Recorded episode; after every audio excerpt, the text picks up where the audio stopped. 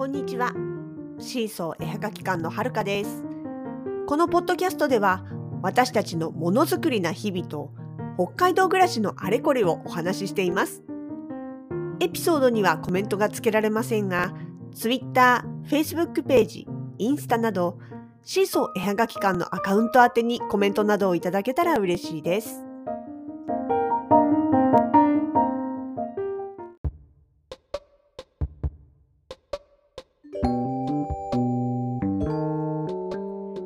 2021年10月の30日もう2日目が終わってしまいましたが、えーただいまマオイの丘あ、えっと長沼町ですね長沼町の道の駅マオイの丘公園の方のセンターハウスにて、えー3日間出店しております。ええいや実はあの今年の4月にねもうこれがラスト長沼ですって言い切ってしまったのでちょっと言いづらかったんですけど実はいろいろと事情が変わりましてえまだたまに出させていただいておりました。っていうわけで今回も、えー10月の29、30、31の3日間長沼の道の駅の方でお世話になっております。え今回は実はいつものメンバー要は柿原ひとみさん甘味どころさんうちっていう組み合わせではなくうちシーソー絵はがき館と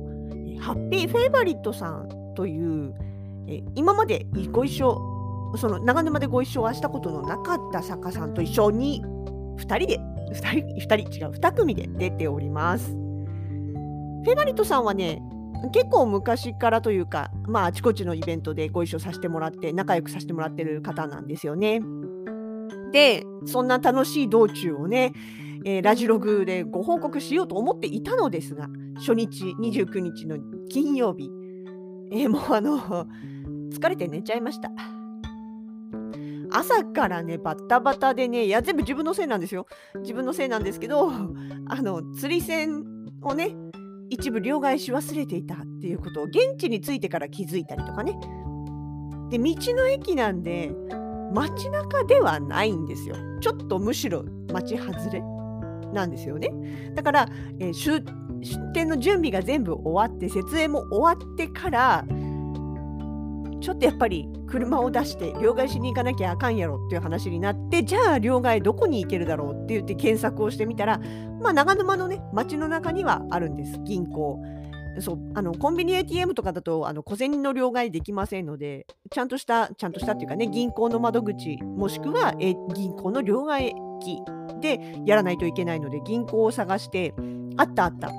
あいつもの同銀とか何々銀行とか何々信金とかあるねみたいな形でじゃあ ごめん申し訳ないけど行ってくるって、えー言ってちょっと行ってくるの距離が片道7キロとかなんですよね。往復14キロ。しかも行ってみたら両替機機械じゃなくって窓口のみだった両替。まあこれはあの旭川でも経験したあるあるなんでああやっぱりかっていう感じではあったんですけどもね。あまあそれはしょうがないです。忘れた私がまずいっていうような感じでまあ朝っぱらからバタバタしていたせいもあったのか。いやまあいずれにしろね体力落ちてるんですよ。本当に。あのここ2年もう実質ほぼ2年まあ1年半2年近くですよねイベント。というものにパタッと出なくなってしまった関係で。やっぱりなんだろう。イベントにコンスタントに出てた時に比べて年齢はプラスされているけれども体力は横ばいどころかまあ動かなければ下り坂ですよね。今でこそだいぶ動くようにはなったけど本当にだってあの自粛期間とかほとんど外にも出てないしみたいな感じになってくるとねまあなんて言い訳をしてみるわけなんですけれどもまあそれででもねその体力落ちたねとかっていう話もねフェイバリットさんとかなり盛り上がりました。あの彼女もね私と年近いんですよ。そんなに離れてないの。なんていうことが今日分かったんです。なんでそうでね子供の頃に自分の親がねまあそれこそ40代ぐらいかの頃に親が40代ぐらいの頃になんかねいや自分の年齢すぐ忘れちゃうんだよねとか自分の誕生日来た時何歳だっけ？って考えちゃうんだみたいな発言をすると子供心にいやいやあの自分の年齢って忘れないでしょ普通って思ってたんですよ。なんだけど自分がその年になってみるとあの自分今いくつ？って言われた時とっさにえっ、とっパッと出てこなくてえっ、と生まれが何年だからってちょっと計算しちゃう自分がいるよねみたいな。そんな話をしてたらフェイバリットさんもあるあるあるって言って。まあそのもしかしたら心のどっかで認めたくないから忘れてしまうのかもしれないけれどもとにかくあのとっさに出てこないことってよくあるよねって言ってそんなことを言ってみたりとかね。いや本当にあのそんな何て言うのかなあと老眼の話とか そんなことしながらまああのお互いに自分の作品を作って実演がてらやっておりました。あそうそう、えーと、ハッピーフェイバリットさん、まあ、私は普段フェイバリットさんって呼んでますけれども彼女が作っているものが何かと言いますと今現在はビスマス結晶を使ったアクセサリーです。ビスマス結晶って聞いたことあります？私、あのフェイバリットさんに会うまで全く知らなかったんです。要はですね、金属の結晶なんです。金属、レアメタル、希少金属ってやつですね。のビスマスというものがありまして、そのビスマスの金属を高温で溶かして、で、えー、すくい上げてあげると、それがまあキュキュッとこうね、あの冷えた時に結晶化する。でその結晶化した常温ではもうそれ以上溶けないですから結晶化したものをラッピングワイヤーラッピングしたりとかねそういう形でアクセサリーに仕立て上げているっていうのがフェイバリットさんの作品なんです。でねこのビスマス結晶っていうのがねすごく綺麗なんですよ。まあ、金属だからねキラキラこう光が独特で一番分かりやすく言えば玉虫の羽ですかね。私虫嫌いなんですけど玉虫色の羽の色だけは綺麗だなと思うんで要はああいう感じで金黄金色だったりとかあとは、えーとまあ、青だったりとかシルバーっぽかったりとかもうこれは結晶の結晶がどういう形でどのタイミングでどんな大きさで固まったかとかっていう多分そういうところに左右されるんだと思うんですけれどもまあ一つとしてね同じ形も同じ色もないというかねこう何て言うんでしょう。あの銀紙っていうかキラキラ紙の折り紙ってだけで作った折り紙セットってあるじゃないですか。青とか赤のキラキラとかも全部入ってるようなやつ。あの折り紙をこう並べたような感じっていうんですかね、まあ、余計分かりづらいね。ごめんなさい。そう。でえっとね一つ一つは四角形とかのちっちゃい四角形がこういくつも幾重にも重なったようなそんなような結晶になります。で青光銀色光金色光うんね、あの本当に小さなものから結構存在感のある大きなものまでこれは多分その時のね結晶の取れ方っていうのは本当に偶然の産物っていう形になるかと思うんですけどもねちょっと幾何学的な感じもしてあのなかなか神秘的なんですよ。そしてあのとてもねマクロ心をそそる被写体なんですね。要はあのちっちゃいからそのアクセに使うくらいの小さな、まあ、お結晶だったりするんでマクロレンズでね寄って撮りたくなるやつなんですよ。なんだろうどうやったらこの何て言うのかなメカ神秘的メカニカルな美しさが写し取れるだろうみたいなこうチャレンジ心を燃やされるようなねそんな被写体ですね。それをね使ってやっててでもそう今日話してて言われてみればと思って思い出したんですけどフェイバリットさん最初からビスマス作家さんだったわけじゃないんですよ。聞いたらね作家歴も結構長くってで最初の頃はそれこそ布だったりとかあと羊毛だったりとかっていうこともやってらしたんですって。で私が知っているというかあの、まあ、イベントに出始めた頃にはそのビスマスとかっていうビスマスじゃないやその前かシーグラスだシーグラスを使ったアクセサリーとかを出してらしてでそれと並行してその前に作ってたなんかあの、なんだろう。えっとかぎ針編みか。かぎ針編み的なもので手法で作ったアクセサリーヘアアクセだったりとかそうそうメロンパンとか。そうだよ。あれはねクレイだ。ポリマクレイだと思う。あのメロンパンとかそういうのも作ってたしそうたい焼き。そうたい焼きとかメロンパンみたいなののすごいちっちゃいやつね。がついたヘアアクセサリーとかそういうのも出してた頃があるんですよ。ただすっかり忘れててもう私の頭の中でフェイバリットさんイコールビスマス結晶になっちゃってたんで言われるまで思い出さなかったけど確かに昔そういうの作ってらっしゃいました。っていうのとあとそのシーグラスですよね。あの海シーグラスって最近結構テレビとかでも出てくるんですけれども要は海辺に打ち上げられたもうあの波に現れてだいぶ角が取れて丸くなったガラスたちですよね。それを使ったアクセサリー。も作ってらっしゃるんですけどそれはね結構今今でも出してますし私の中でも確かにフェイバリットさんそれ作ってたなっていうのも記憶にある感じ、まあ、ただやっぱりねもう今ダントツビスマス結晶の人ですよね そういう言い方が正しいのかわからんけど。あの、だってそもそもそのビスマス結晶というものを扱ってる人自体がいませんから。で、しかもフェイバレットさんは自分で結晶を作ってるんですよ。要はビスマスの塊をあの仕入れて、それを溶かして結晶を拾い出して、その拾い出した結晶を加工してっていうのを全部自分でやってるんですよ。だからね、そう昨日も今日もその実演のために出来上がったビスマスの結晶を並べてましたけど鉱物標本みたいでめちゃくちゃ面白いですよこれ。なんかあの並べてあるのを上から撮りたいみたいなだからまたそういう話か。いやほんとでもね面白い見てて飽きないですねあのビスマス結晶ってね。そうそういうのをまあ作ってる方でそうあのたまにあれですあのワークショップでビスマス結晶の採取っていうのをやってらっしゃるんですよ。ただそれ私行ったことないんですよね。やってるよ、やるよっていう告知だけは見かけるんだけど、なかなかそのタイミングだったりとかが合わなくて、まあそれにここ1、2年はやってませんしね、そもそもね。なんで見れてないんですけど、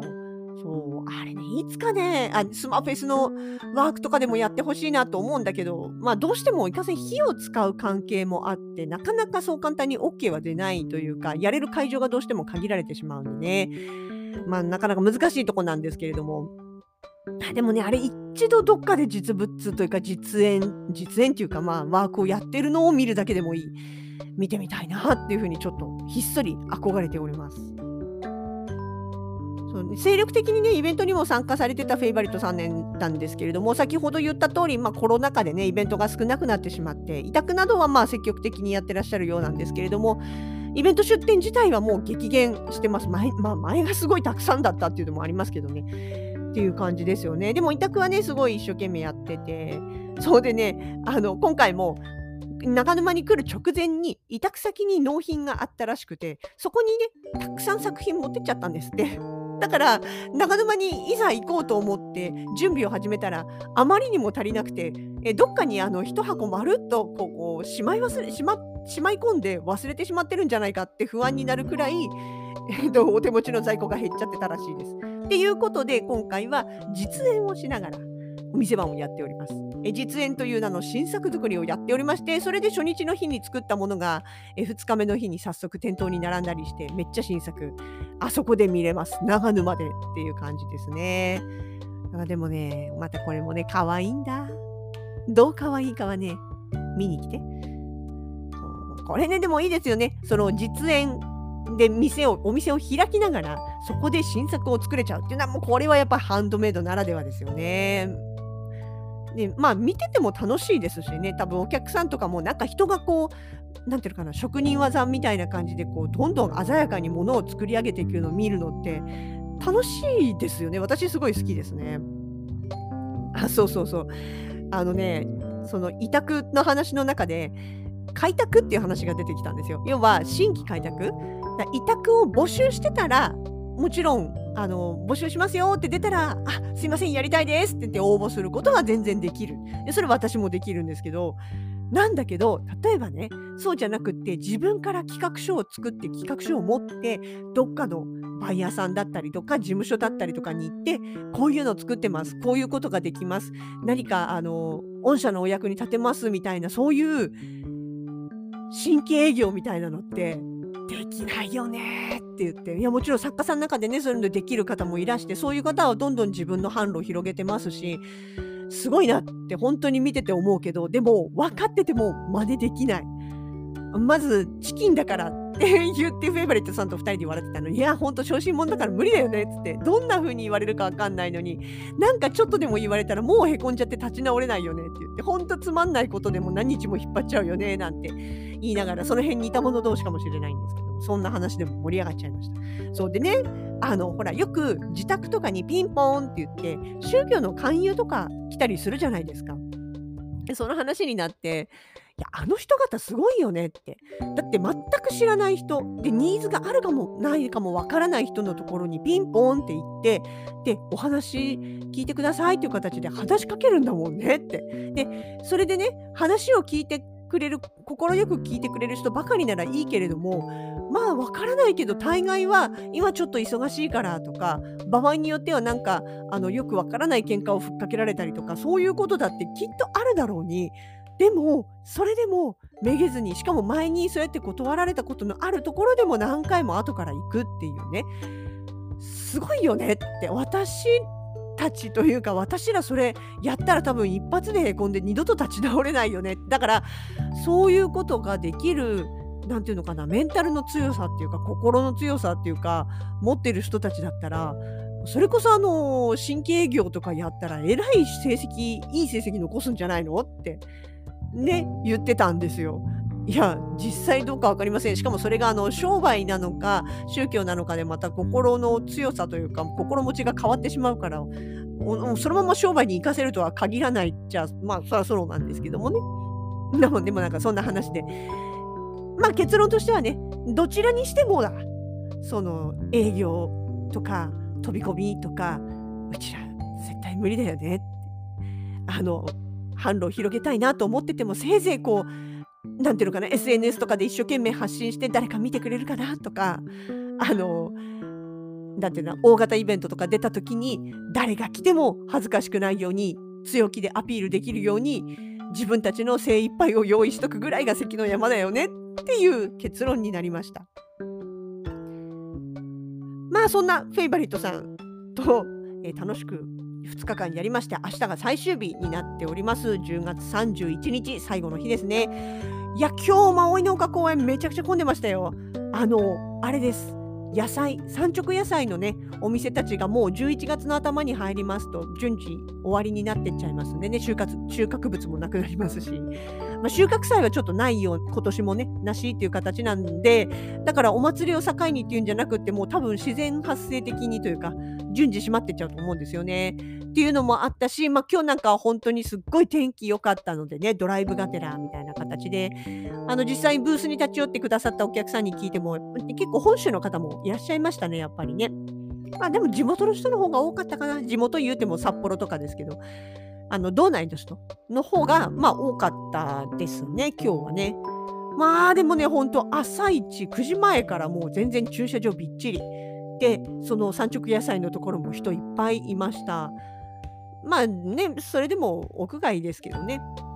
なんでセンターハウスの方も本当にひっきりなしに人が来て、まあ、ここはね、割とあのトイレだけとかっていう方も多かったかなとは思いますけどね。あと結構寒かったのにアイスとか食べてると、うわ、寒そうって、美味しそうだけど寒そうって思いながら、2人で寒そうだねって言って見てましたけど。まあ明日もね、31日もなんかお天気良さそうなので、本当にドライブにはすごい最強だと思います。ちょっとね、えー、そこに通じる道が渋滞してたという情報もありますし、実際私たち行きも帰りもややこみな状態だったんでね、まあ、お越しいただく方にはその辺ちょっと車多いことも含めてお気をつけてお越しいただければと思います。10月31日10月最後の日長沼町道の駅マオイ農家センターハウス入ってすぐ左手のところでフェイバリットさんと仲良くお待ちしております。どうぞご来場くださいませ。今日はそんなマオイレポート2日分でした。シ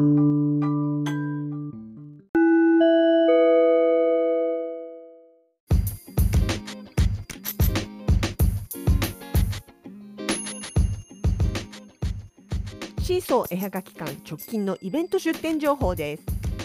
10月最後の金曜日土曜日日曜日。久しぶりに長沼町の道の駅マオイの丘公園センターハウスに出店をさせていただきます。ちらはイベントというよりは場所をお借りしての移動店舗という感じです。10月の末いよいよ産直野菜も終わりを迎える頃です。お野菜お買い物とドライブついでにぜひ覗きに来てください。そして11月は約2年ぶりの道外出展です。11月13、14日に行われるデザインフェスタ。東京ビッグサイトの西館全体を使っての一大イベントにミニチュアテレビのグルさんと合同ブースで出展いたします。ブース名はグルシーソー電気紹介となりますのでご注意ください。並べる作品もテレビを中心とした特別ラインナップでお届けいたします。ブース番号は B の79です。お近くの方はぜひ遊びにいらしてくださいね。お待ちしております。